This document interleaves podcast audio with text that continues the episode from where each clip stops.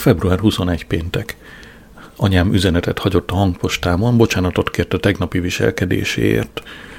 Nem lett volna szabad azt mondanom, hogy Merigold egy man- manipulatív hisztérika, akinek annyi érzéke sincs az öltözködéshez, mint Anna hercegnőnek, mondta. Ha tönkre akarod tenni az életedet, nem bánom.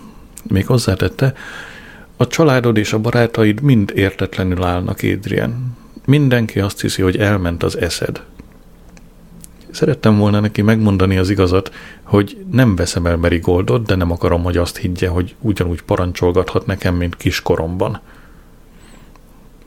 Mr. Blair Rómába ment találkozni a pápával, aki ellenzi a háborút. De amikor megkérdezték, mit mond őszentségének, Mr. Blair azt felelte, Tökéletesen tisztában vagyok a pápa álláspontjával, ami teljesen egyértelmű, egyetlen dolgot szeretnék tisztázni, nem akarunk háborút. Senki sem akar háborút. Pontosan ezért fordultunk múlt nyáron az, nyáron az ENSZ-hez, a háború helyett, hogy békés megoldást keressünk. Beolvastam ezt a nyilatkozatot Sharonnak a telefonba, hát ha megnyugszik, de ő továbbra is a legrosszabbtól tart hogy amint április 18-án betölti a 18-at, Glent azonnal az iraki frontra irányítják. Én változatlanul száz százalékban Mr. Blair mögött állok. Szerintem egy nap szenté fogja őt avatni a pápa.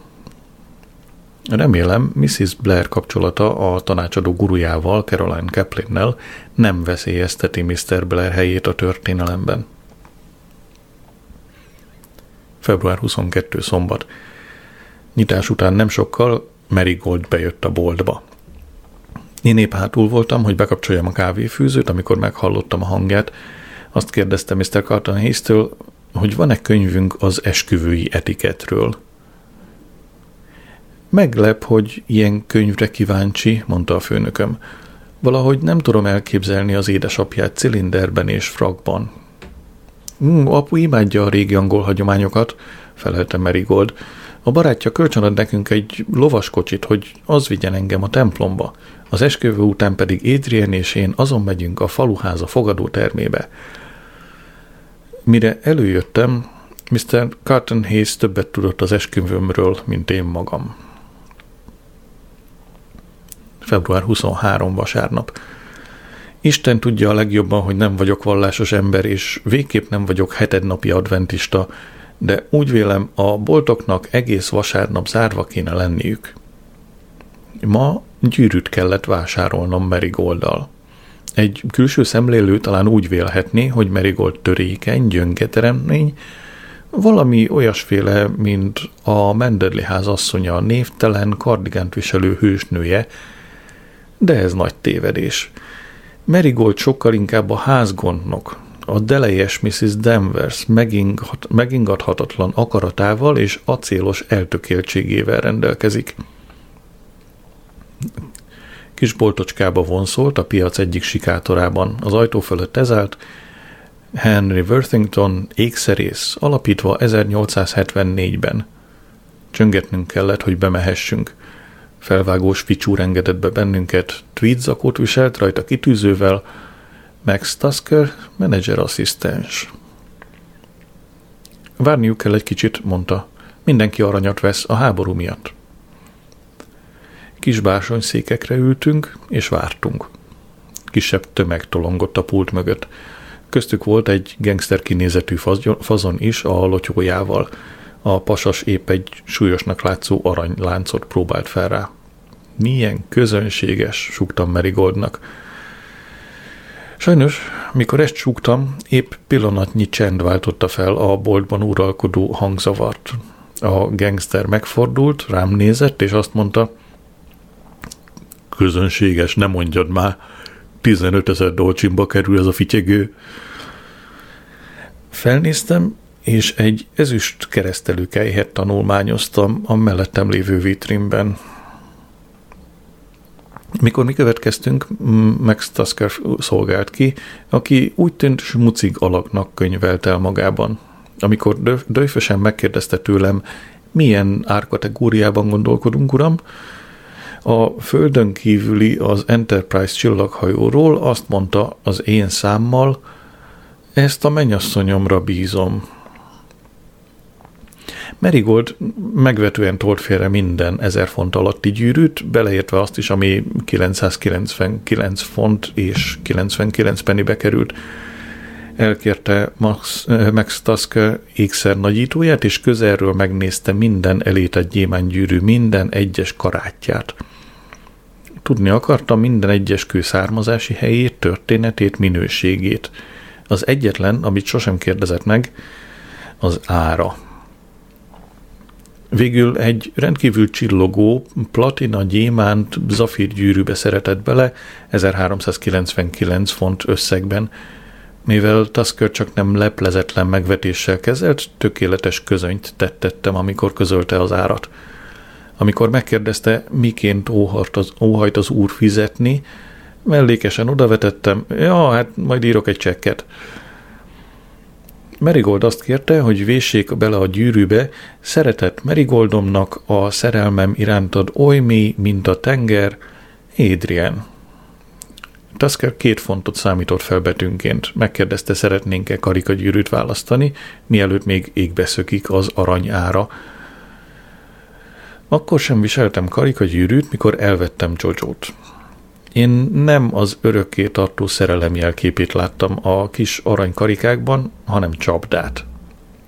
Ám Max Tusk erőszakos kereskedő szelleme és Merigold mohósága rávet, hogy megnézzek egy karikagyűrűkkel teli tálcát. Nagyon sok volt. Egy idő után mind egyformának tűnt. A Szovjetunióban kellett volna születnem, ahol a választék nem jelentkezik kihívásként – Merigold választott nekem gyűrűt.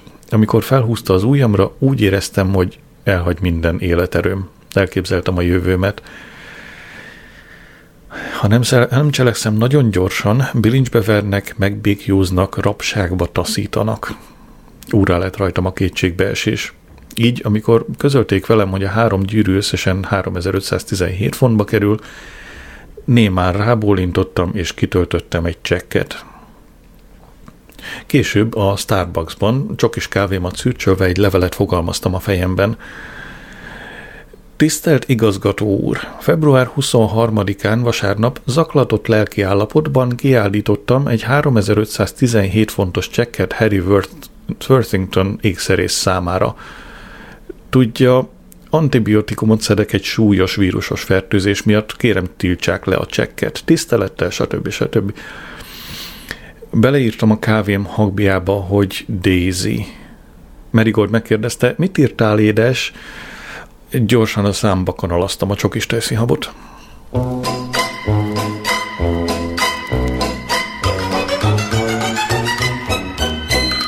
Daisy, Daisy, give me your answer due. I'm half crazy all for the love of you. It won't be a stylish marriage. I can't afford a carriage. But you'll look sweet upon the seat of a bicycle built for two.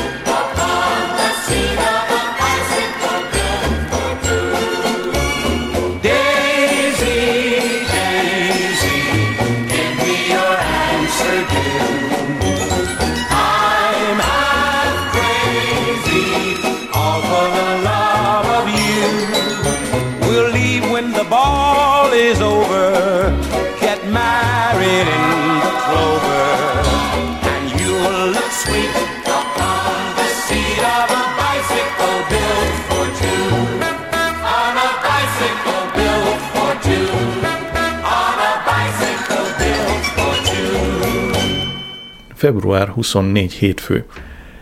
Marigold ma elment a gyűrűjéért Worthingtonhoz, és behozta megmutatni a boltba. Mérges volt, mert elírták a bevésést. Szeretett Merigoldomnak, a szerelmem irántad oly mély, mint a tenger, A. Dryan, ami a Drian, az szennyvíz csatornát jelent.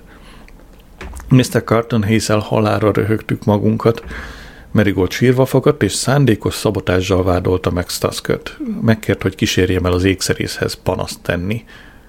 Tasker nem vállalta a személyes felelősséget. A ronda kézírásomat okolta, és a gravírozót, aki kicsit diszlexiás.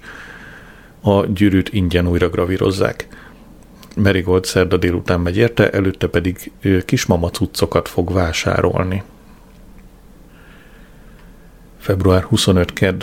Átfutottam a Jane-et a holnap esti olvasói klubra. Közben az iraki híreket hallgattam a rádión. Mr. Blair úgy beszélt, mint egy született hadvezér. Így reagált arra, hogy Hans Blix még több időt kért a tömegpusztító fegyverek felkutatására. Ez nem békés megoldás, hanem esztelen és gyenge, ami csak arra jó, hogy a konfliktus még véresebb legyen. Mr. Blair olyan magabiztosan nézett a kamerákba, mintha csak azt mondaná, szigorúan bizalmas információ birtokában vagyok, többet tudok, mint amit elárulhatok. Ezért kell az angoloknak megbízniuk Mr. Blairben. Február 26 szerda. Mr. Carton Hayes ma behozta a kis Rogers rádióját a boltba. Meg akarta hallgatni a miniszter válaszolt és a két órakor kezdődő parlamenti vitát, ami után az alsóházban megszavazzák, hogy bevonuljon-e az ország Irakba. Meséltem Mr. Carton Hisznek hosszú plátói kapcsolatomról Pandora braithwaite aki most miniszterhelyettes a Környezetvédelmi Minisztériumban. Miss Braithwaite bejelentette, hogy a kormány ellen fog szavazni. Azokkal együtt, akikről már eddig is gyanítottuk, de kedvesem van néhány konzervatív lázadó is, Ken Clark, John Gammel és Douglas Hogg bejelentette, hogy a nem lobbit támogatják dacolva vezérükkel, Ian Duncan Smith-tel. Megkérdeztem Mr. Carton Hayes-től, honnan szerezte ezeket a benfentes információkat. Reggelente a Rádió 4 műsorára borotválkozom, kedvesem. Tegnap reggel Pandora Braithwaite volt a vendég, a közeli barátairól, Parvezről és a feleségéről Fatimáról beszélt.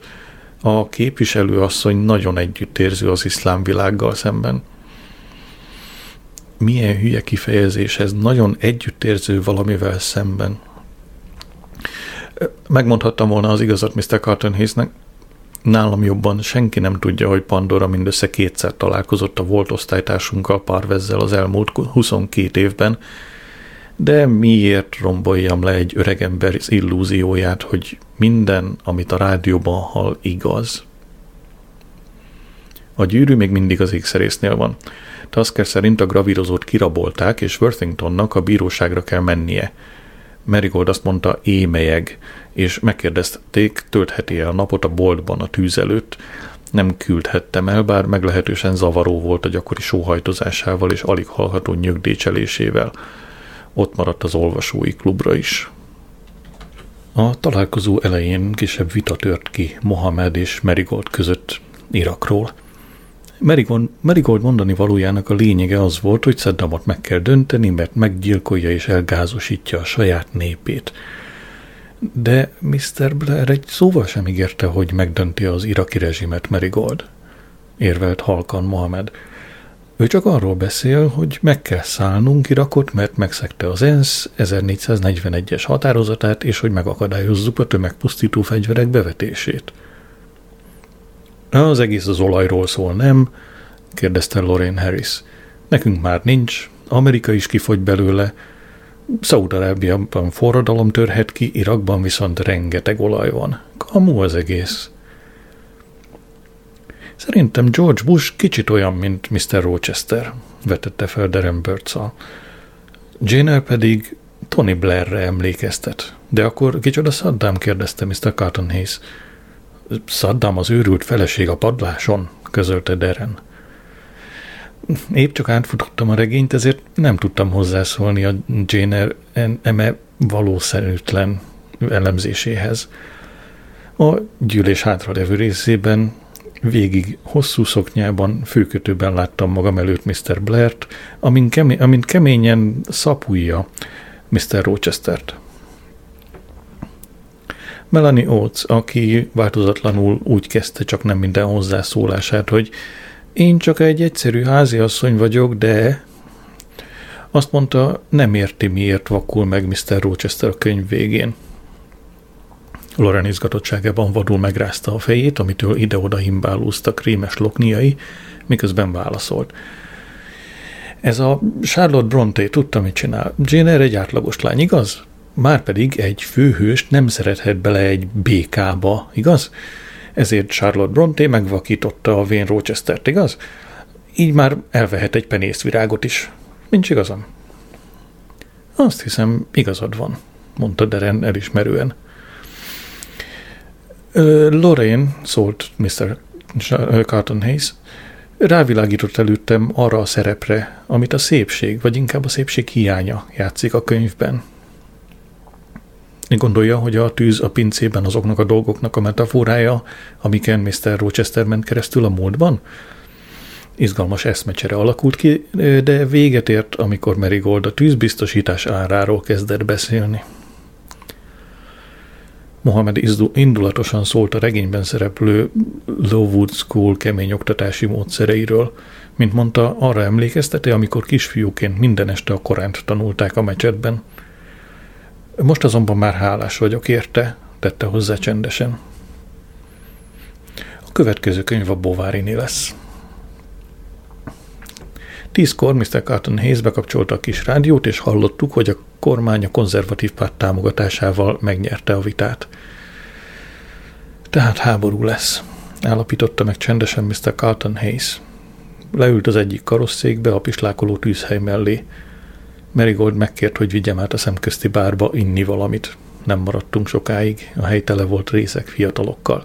Amikor az egyikük meglökte az asztalunkat, amitől kiömlött Merigold ásványvize és az én vörösborom, eljöttünk.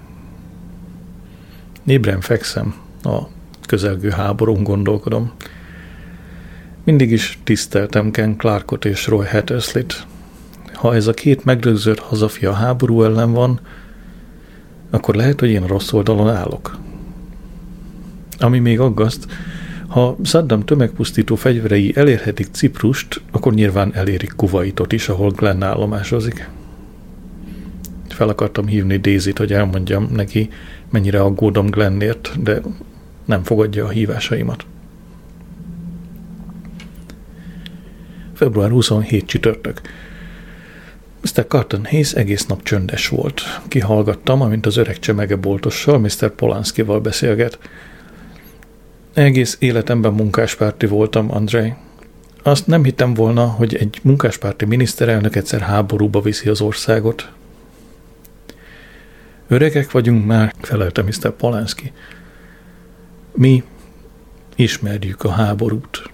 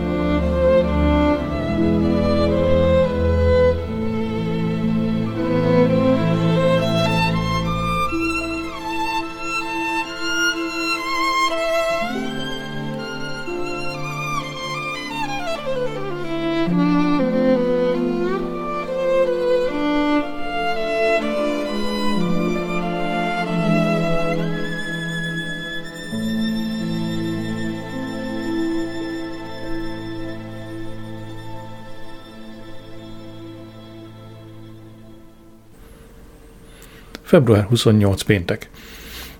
Irak beleegyezett, hogy megsemmisíti a kis számú Al-Samud 2-es rakétakészletét. Talán ez a gesztus elejét veszi a háborúnak. Remélem. Glenn április 18-án lesz 18. Lehetséges, bár, bár fölöttébb valószínűtlen, hogy 49 nap múlva már Irakban fog harcolni. Március 1 szombat. Megjött az elszámolás a Barclay kartról. 12 ezer fonttal lógok nekik, havi 220 font a minimum törlesztő részlet. Ez azt jelenti, hogy minden héten egy napot a Barclaycardnak dolgozom, amíg le nem jár a tartozásom, valamikor 2012-ben. Március 2 vasárnap. Marigold elhozta az anyját a patkányrakpartra, hogy megmutassa neki, hol fogok élni, miután férhez mentem. Netta úgy nézett körbe, mint egy ANTS ellenőr. Ismét belém, belém hasított, mennyire emlékeztet egy sertésre. Sokkal, sokkal szebb, mint egy malac, de a széles orjukak, a nagy fülcimpák és a disznószem szemek akkor is valami ősi emberállat kereszteződésre utalnak. Megborzongtam, amikor eszembe jutottak Orwell disznőjai, amint két, két lábra emelkedve parádéztak a farmon. Netta közölte, hogy a lakásom egy feng shui katasztrófa. A vagyonodat elszívja a vécéd, a futon helytelen elhelyezése pedig megöli a szexuális energiáidat, mondta. Talán ezért nem kívánod mostanában a szexet, kottyantotta közbe Merigold. Netta Merigoldhoz fordult. Egy marék napraforgó mag a libatoppal kevert zapkásája tetejére visszahozza az erejét. Eltoltam az üvegajtókat, és kimentem az erkére. Ez a hely egyáltalán nem felel meg egy kisbabának, közölte Netta, és felhívta a figyelmet az erké veszélyeire. Egy babafeje könnyen a rácsok közé szorulhat. Marigold ugyanolyan ortopéd cipőt visel, mint az anyja. A hátukon mindketten mini hátizsákot hordtak, és úgy néztek ki, mint két német turista, aki gyalogtúrára indult.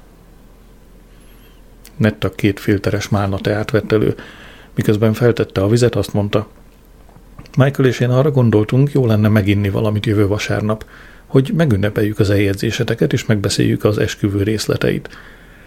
Ha akarod, nyugodtan hívd meg a násznagyodat, a segítőket, a koszorús lányt, és persze a szüleidet is. Nem korai egy kicsit az esküvőről beszélni? kérdeztem.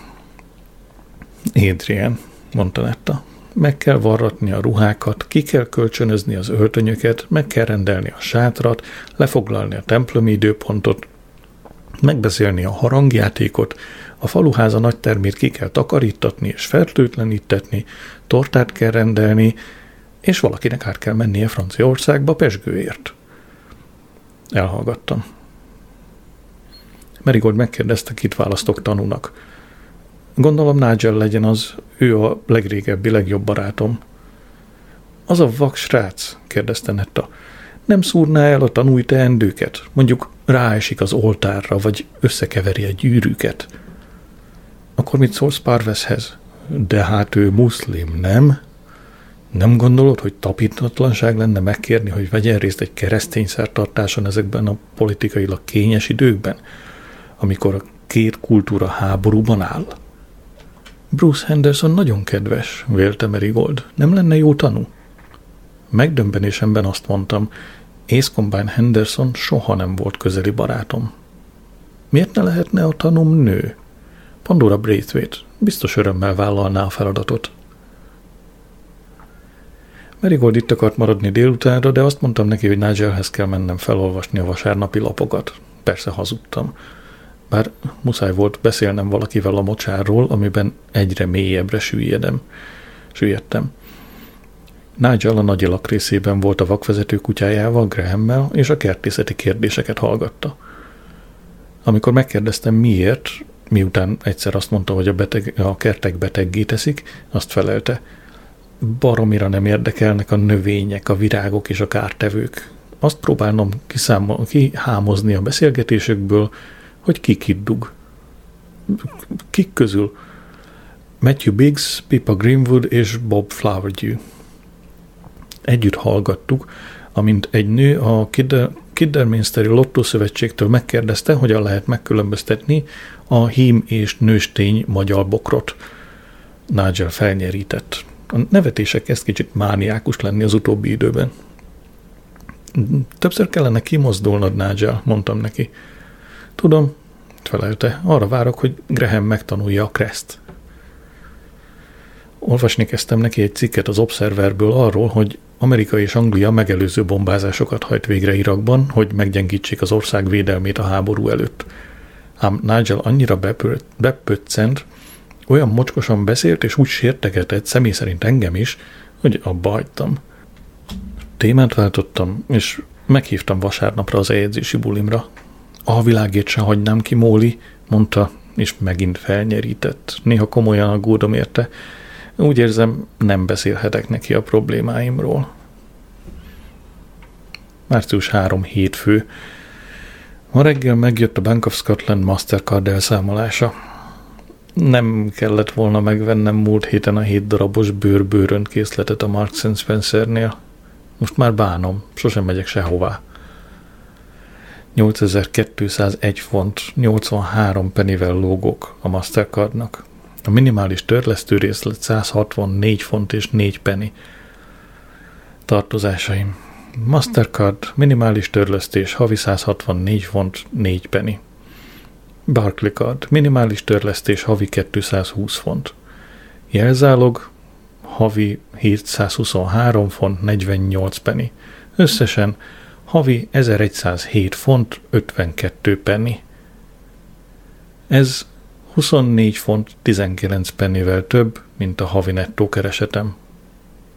Belefulladok az adósságok tengerébe, szereznem kell valami jobban fizető állást. Március 4 ked. Mr. Brown 1,75 milliárd fontot irányzott elő háborús kiadásokra. Franciaország, Oroszország és Németország külügyminiszterei közös nyilatkozatot adtak ki, miszerint megakadályozzák, hogy az ENSZ biztonsági tanácsa engedélyezze a katonai beavatkozást. Üzi. Így hát Mr. Blair és Mr. Bush magukra maradtak a kényúrral szemben. Miniszterelnökünk élete legszebb beszédét tartotta. Az orjukai remektek, az arca határozott szögben állt, a szeme csillogott a szenvedélytől – az utóbbi időben egyre inkább emlékeztet Robert Powerre, abból a Jézusos sorozatból, amit kiskoromban láttam. Micsoda színész lett volna Mr. Blairből. A Nemzeti Színház vesztesége, az angol nép nyeresége. So the lion vanished, and along came Pyramus. Sweet moon, I thank thee for thy sunny beams. I thank thee, moon, for shining oh so bright. For by thy gracious golden glittering gleams, I trust to take of truest Thisbe sight. but stay, I'll spy. But mark, poor night, what dreadful doll is here? Eyes, do you see? How can it be? Oh, dainty duck, oh dear. My mantle, good. What? Stained in blood? Approach ye furies fell. Oh, fates, come, come, cut thread and thrum. Quell crush, conclude and quell.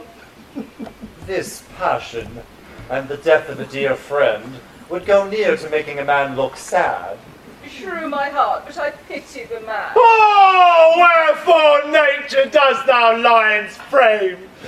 Since lion vile hath here deflowered my dear, which is... No. No. Which was the fairest dame that lived, that loved, that liked, that looked with cheer. Come, tears confound. Out, sword and wound. That pap of Pyramus. Aye, that left pap. Aye, that left pap where heart doth hold. and must die I. Thus! Ah! Oh! Oh! Oh!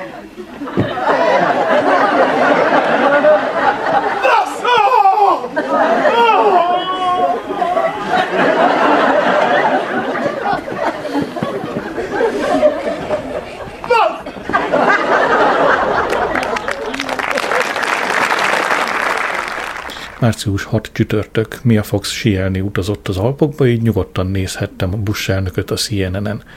Azt mondta, közeledik a háború. Március 7 péntek. A külügyminiszter Jack Straw ultimátumot adott ki. Ha Saddam nem tanúsít teljes, feltételek nélküli, azonnali és aktív együttműködést március 17-ig, Irakot megszállják az angol csapatok. Ma bejött Sharon a boltba, babakocsiban tolt a kerent, a kiskölyök napról napra jobban hasonlít a konzervatív párti William Hague-re. Sharon azt mondta, nem bír aludni, folyton Glennért aggódik.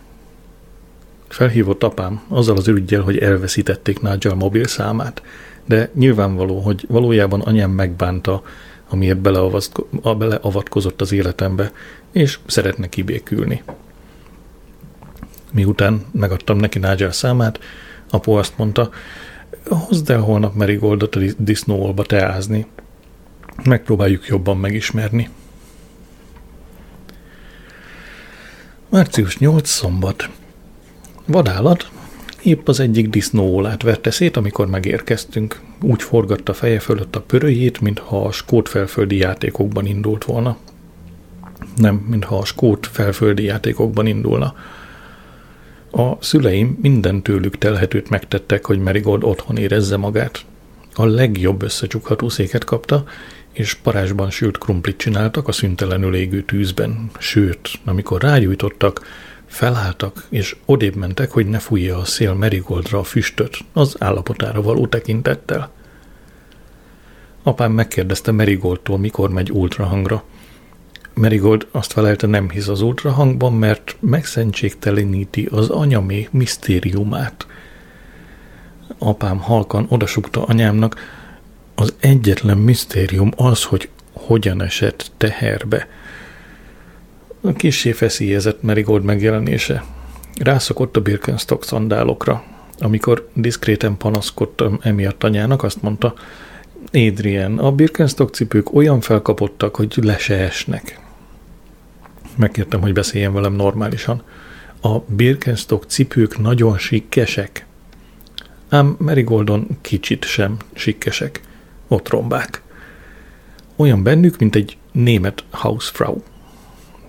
Javasoltam Marigoldnak, hogy talán kevésbé néz neki úgy, mint aki ortopédcipőt hord, ha festeni a lábkörmét.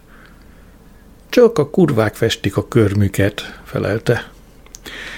Sajnos pont anyám előtt mondta ezt. Sejtelmesen volt róla, hogy a csizmák mélyén anyám lábkörmei Chanel szilva vörös árnyalatban bombáznak. Anyám próbált valami női összetartásfélét kialakítani, ezért vadállatra mutatott. Szereted a muszklikat, Merigold? Merigold vadállatra nézett, és azt felelte, nem érdekelnek az izmos férfiak, én a karcsú, érzékeny embereket szeretem csupasz testtel, hosszú hajjal és finom vonalakkal. Anyám felnevetett. Jézusom, Merigold, hiszen te Kylie Minogról beszélsz. Mit akarsz Adrientől? A disznóol egyik fala ledőlt, mire a szüleim tapsolni kezdtek.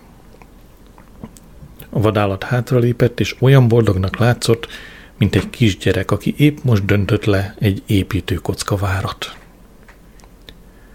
Mihez kezdenek ezzel a sok törmelékkel, érdeklődött Merigold. Sziklakertet építünk, felelte apa, a közepén vízeséssel. Merigold rámutatott, hogy nincs villany, ami működtetné majd a szivattyút.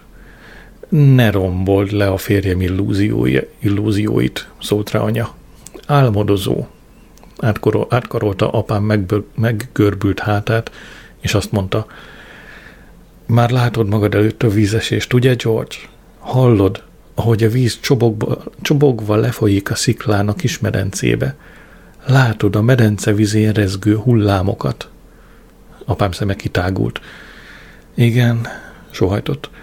Látok mindent, Paulin. Ülünk a medence partján, Homebase kerti bútor gar- garnitúráján, a zöld színűn, ami négy székkel, asztallappal és napernyővel összvisz 199 font. A nap lenyugszik, a kezünkben ital, égő cigi, és nincsenek szúnyogok. De Adrian azt mondta, hogy víz sincsen a telken, kotyogott közben Merigold. Hogyan csinálnak vízesést víz nélkül? Vadállat ás egy 500 méter hosszú árkot, ami összeköti majd mink, összeköt majd minket a legközelebbi főcsővel, mondta anya. Megkérdeztem, mennyit kér vadállat. 350 óránként, felelte anyu. Ez nem törvénytelen? akadékoskodott Merigold. Kevesebb, mint a minimálbér. A sátrunkban lakik, és napi háromszori étkezést kap, ráadásul társaságot jelent George-nak. De hisz soha meg, soha meg nem szólal, állapítottam meg. Anyám felcsattant. Nem, viszont végighallgatja apád unalmas anekdotáit, amik már a könyökömön jönnek ki. Merigold megkérdezte a szüleimet, hogy eljönnek-e holnap Be Beyond the Worldba, hogy megünnepeljük az eljegyzésünket, és megbeszéljük az esküvő részleteit. Most hallok róla először, mérgeskedett anyám, és rám nézett. Azt füldentettem, hogy kiment a fejemből. Ki kell öltözni, Merigold? kérdezte apám. Nem, jöjjenek úgy, ahogy vannak. Na jó, ne pont úgy. Örültem, hogy helyesbített, mert apám rongyos, hadseregből kiszuperált ruhát és szakadt csizmát viselt, amiben megint úgy nézett ki, mint egy Stalingrádból visszatért katona. Vadállat leült egy betontömbre, és játszani kezdett a kutyával. Olyan volt, mint az egerét babusgató Lenny, Steinbeck egerek és emberekéből. Remélem nem folytja meg egy pillanatnyi őrületében. Feltámadt a szél, Merigold megborzongott, és azt mondta, szeretne hazamenni. Gondoltunk a szél, szél energia has, hasznosítására. Pocsékba megy ez a sok rohadt szél.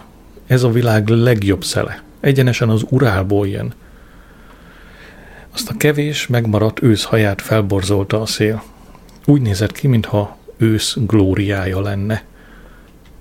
Merigold azt mondta, hogy úgy tudja, hogy a szélerőművek elrondítják a tájat. Hazavittem.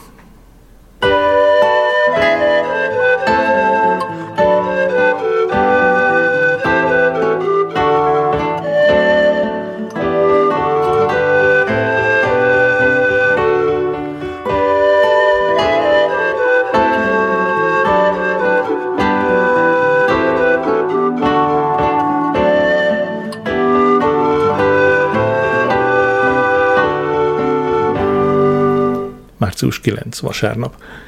Megnéztem reggel a politikai műsort, hogy megtudjam a legfrissebb iraki híreket. Claire Short szerepelt. Azzal fenyegetőzött, hogy lemond, ha Anglia és Amerika megszállja Irakot. Azt állította, megsértjük a nemzetközi jogot, ha nincs ENSZ felhatalmazásunk. Csalódottan láttam, hogy tanácsom ellenére most is nyaksálban volt a ma esti eljegyzési buli és az azt követő beszélgetés az esküvői előkészületekről életem legnehezebb társasági eseménye volt. A vendégek legalább egy harmada tudtomra akartam, a tudtomra adta már korábban, hogy nem szívlelik a mennyasszonyomat. Még Fatima, a világ legbűbájosabb asszonya is azt mondta, ez a házasság a pokolban köttetett Móli, nem teljesen komplett a csaj. Úgy látszik, anyámnak nincs már egyetlen normális ruhája sem. Vagy úgy néz ki, mint egy arab vendégmunkás, vagy az eszkoti királyi díszpáholy egy tagjára hasonlít. Apám azt mondta, nem, apám, ahogy ő mondta, a legjobb rongyait vette fel, egy blézert és egy tengerészkék baseball sapkát. Amikor megkértem, hogy vegye le a sapkáját, anya azt mondta, nem lehet, a dinka vagyok tetoválás miatt. Ezért vagyok én is kalapban, hogy ne érezze magát egyedül. Amikor Netta és anyám találkoztak, Netta azt mondta, csodálom a bátorságát, Mrs. Moll. Kevés nőnek lenne mersze kalapot viselni este. Anyám egyébként alaposan megbánta, hogy felvette a kalapot. Egész este az arca elé lógó fekete tollakat fújogatta. Apám pánikba esett, amikor meglátta az ételeket a asztalon, oda súgta nekem, hogy nincs semmi, amit ehetne. Ez mind borzalmas, mondta. Megkértem, hogy lazítson, és közöltem, hogy van kenyér, vaj és sajt. Kecske sajt, panaszkodott apa. Olyan szaga van, mintha a kecske hónaljában érlelték volna. Michael Flowers nem jött elő, amíg össze nem gyűltek a vendégek. Ott volt Nigel, Paul Smith öltönyben és napszemüvegben, Parvez és Fatima hagyományos muszlim ruhákban, és Combine Henderson a szokásos Norman Wisdom öltönyében, Marigold kékbársony honkában, Poppy 1970-es évekre hajazó Op Art retro ruhában és fehér csizmában. A különböző falusi férfiak és nők egyszerű civil ruhákban. A lelkésznő papi magas gallérban és nadrág kosztümben. Aztán ott volt még Michael Flowers nővére, egy vékonyka, megkeseredett asszony kicsi szakállal, és Alexandra Merigold régi osztálytársa egy félénk nő szögletes állal, aki mintha félne Merigoldtól. Michael Flowers összeütötte a tenyerét és csöndet kért. Napról napra jobban emlékeztet a színészre Donald Sindenre. Sindenre. A türelmüket kérem, kis ideig még várnunk kell, amíg ténylegesen elkezdődhet a parti, még egy nagyon fontos vendéget várunk, Merigold nővérét, Daisy-t. Ebben a pillanatban a Leszteri vonaton ül, az állomáson majd taxiba pattan, és körülbelül fél óra múlva itt is lesz. Amikor kimondta Daisy nevét, a szívem összeszorult és kis hián elájultam. Testem minden rostja, minden atomja, minden részecskéje látni akarta Dézit. Ugyanakkor el is szaladtam volna sikítva az éjszaka sötétjébe, hogy minél messzebb kerüljek tőle.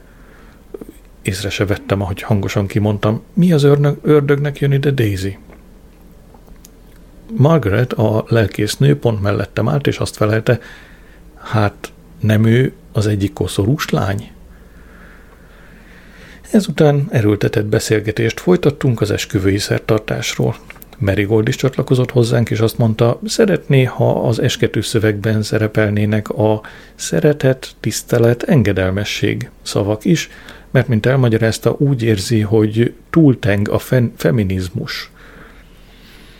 Úgy láttam, hogy a lelkésznőt egy kicsit megijeszti ez a kérés, és egy későbbi beszélgetésből megtudtam, hogy Margaret igen radikális nézeteket val, és még az 50-es és még 50 éves kora előtt püspök szeretne lenni.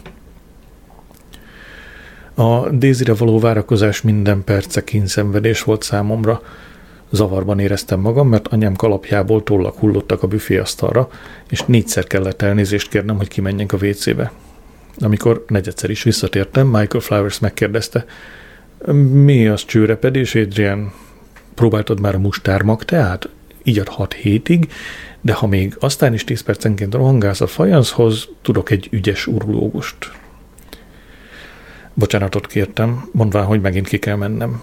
Miután könnyítettem magamon, megmostam a kezem levendula szappannal, és megvizsgáltam hazugarcvonásaimat a mosdó fölött lógó tükörben. Aztán átnéztem a könyveket, amiket Michael Flowers tart a WC kagyló melletti polcon. A gubancok R.R. Langtől, az Ulysses, a római birodalom felemelkedése és bukása, a Mein Kampf és a gyűrűk ura. Csupa szennyírodalom. Észrevettem viszont, hogy Flowers kibetűzhetetlen jegyzetekkel látta el a mein Kampf margóját. Sok felkiáltó jelet használt. Hallottam, hogy megjön Daisy. Kimentem, és a lépcső tetejéről néztem le. Emberek vették körbe. Ace Combine Henderson lesegítette a hosszú fekete kabátját. Daisy felpillantott és meglátott, állta a tekintetemet, és én is az övét. Lehetetlenség volt megmondani, hogy elvesztettem, hogy hol tartok. Megkeresem, és meg is fogom találni. Lehetetlenség volt megmondani a kifejezéséből, hogy A. még mindig szeret és hallgat a viszonyunkról, vagy B. még mindig szeret, de annyira mardossák a fényt, annyira far... Akkor újra kezdem, jó? Lehetetlenség volt megmondani a kifejezéséből, hogy A.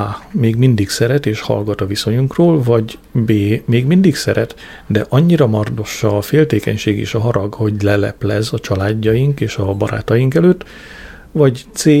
már nem szeret és fütyül rá, hogy elveszem be Marigoldot vagy sem. Netta penderült elő, és bemutatta Dézit a szüleimnek. Láttam, ahogy Dézi megdicséri anyám kalapját. Azt is láttam, hogy anyám leveszi, és felajánlja Dézinek, hogy próbálja fel. Hallottam, ahogy Dézi azt mondja, felmegyek, megnézem magam a fürdőszoba tükörben. Már félúton volt, azt mondta, Hello Adrian, Marigold felkiáltott a lépcső aljából. A nappaliban lévő tükör is tökéletesen megfelel. Daisy visszakiáltott a válla fölött. Meg kell igazítanom a sminkemet. Amikor felért a lépcsőn, halkan odasugta, nem tudom elhinni, hogy végig csinálod ezt a cirkuszt. Én sem, Daisy, feleltem, de Marigold gyermeket vár tőlem. Két gyermeket már cserbe hagytam, nem hagyhatok cserbe még egyet. Vörös rúst kent a szájára, aztán az egyik kezét bedugta a fekete kasmír plúvere kivágásába, és megigazította a dekoltázsát. Nem fázol ebben a szoknyában? kérdeztem. Alig több egy övnél. Fázom, ismerte el, de olyan nyomorútnak érzem magam, hogy nem érdekel. Aztán felém indult, rám emelve a szempilla, szempilla spirálját, mint egy tört. Kihátráltam a fürdőszoba ajtón, és lementem.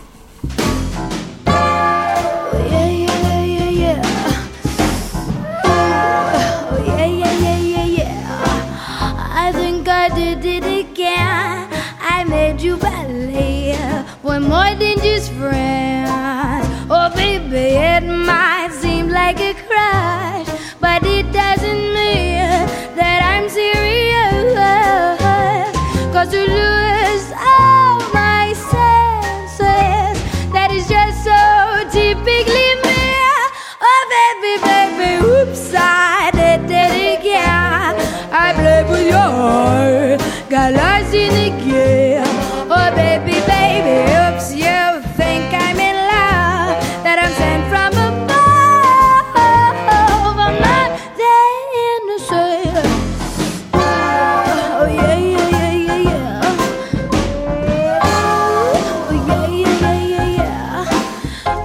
Amikor összegyűlt a társaság abban a helyiségben, amit Michael Flowers fogadószobának hívott, kezdetét vette a borzalmas procedúra.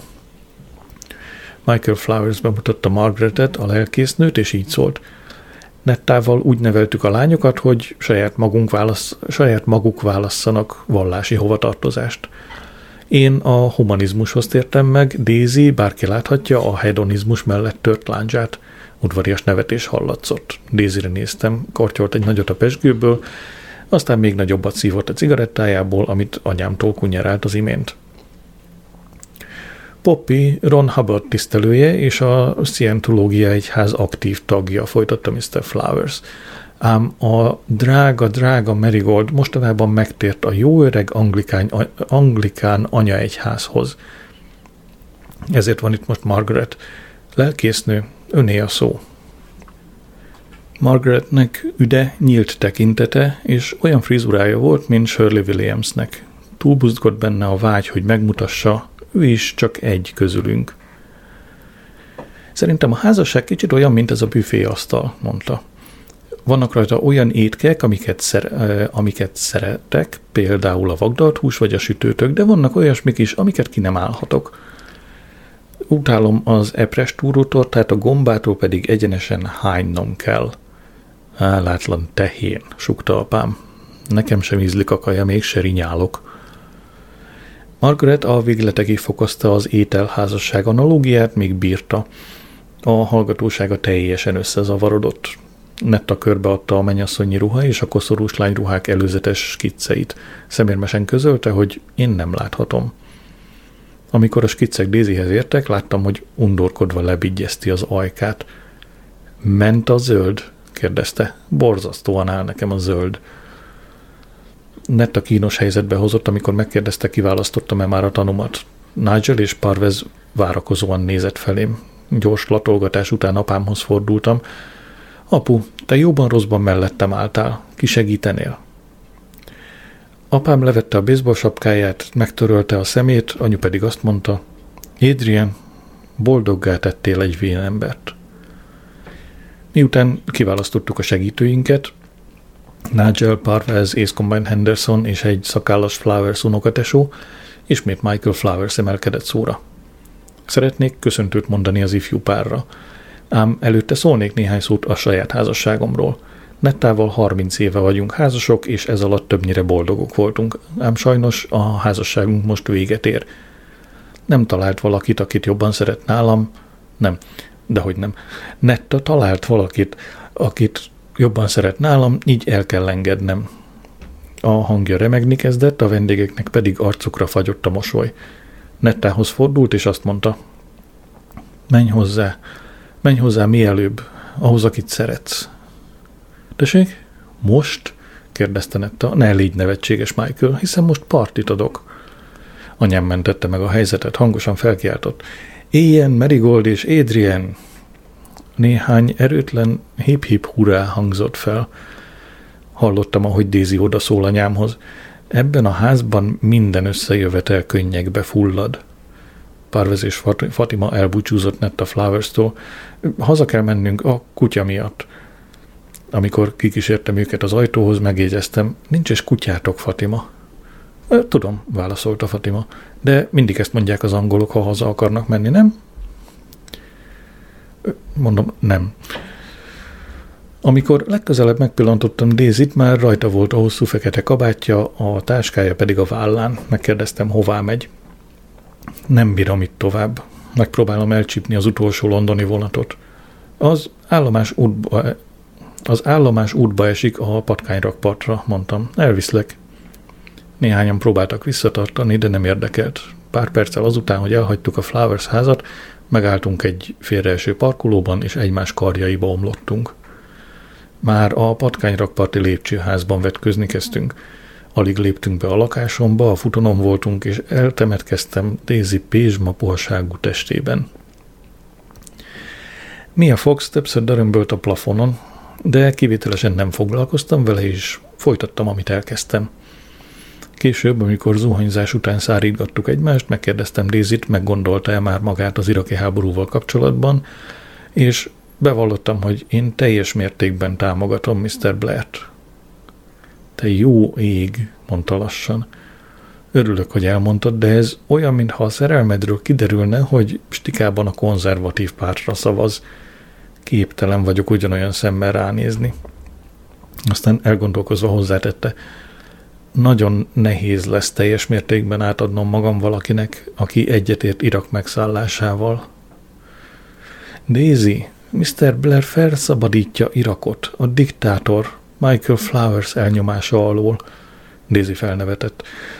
Tudom, hogy az apám megalomániás, de Irak még nem az övé bocsánatot kértem, és azt mondtam, azért érdekes Friday elszólás volt, nem lehet, Daisy, hogy azért ellenzed a háborút, mert tudat alatt lázadozol apád ellen? Nincs abban semmi tudat alatti, közölte Daisy. Egyszer tökön is rúgtam. Akkor történt, amikor megpróbált beerőszakolni egy minimuszba, hogy Glastonbury-be menjünk. Akkor szöktem először Londonba. Utáltam a fesztiválokat, a sarat, a vegaburgereket, meg hallgatnia, hogy apa és Netta a szokásos, nem a szomszédos sátorban hörögnek, mint a tanyasi állatok. Nem. Én azért ellenzem az iraki háborút, mert illegális, erkölcstelen és ostoba. Vége érhetetlenül beszélgettünk Merigoldról. Merigold mindig keresztbe tett nekem, panaszolta Daisy. A 11. születésnapomon letüsszentette a tortámat, elaludt az összes gyertya. Netta fel se vágta nekem, most pedig ő hordja a te gyermekedet. Elmagyaráztam Dézinek, hogy egyáltalán nem emlékszem, miként szeretkeztem Merigolddal szilveszteréjel.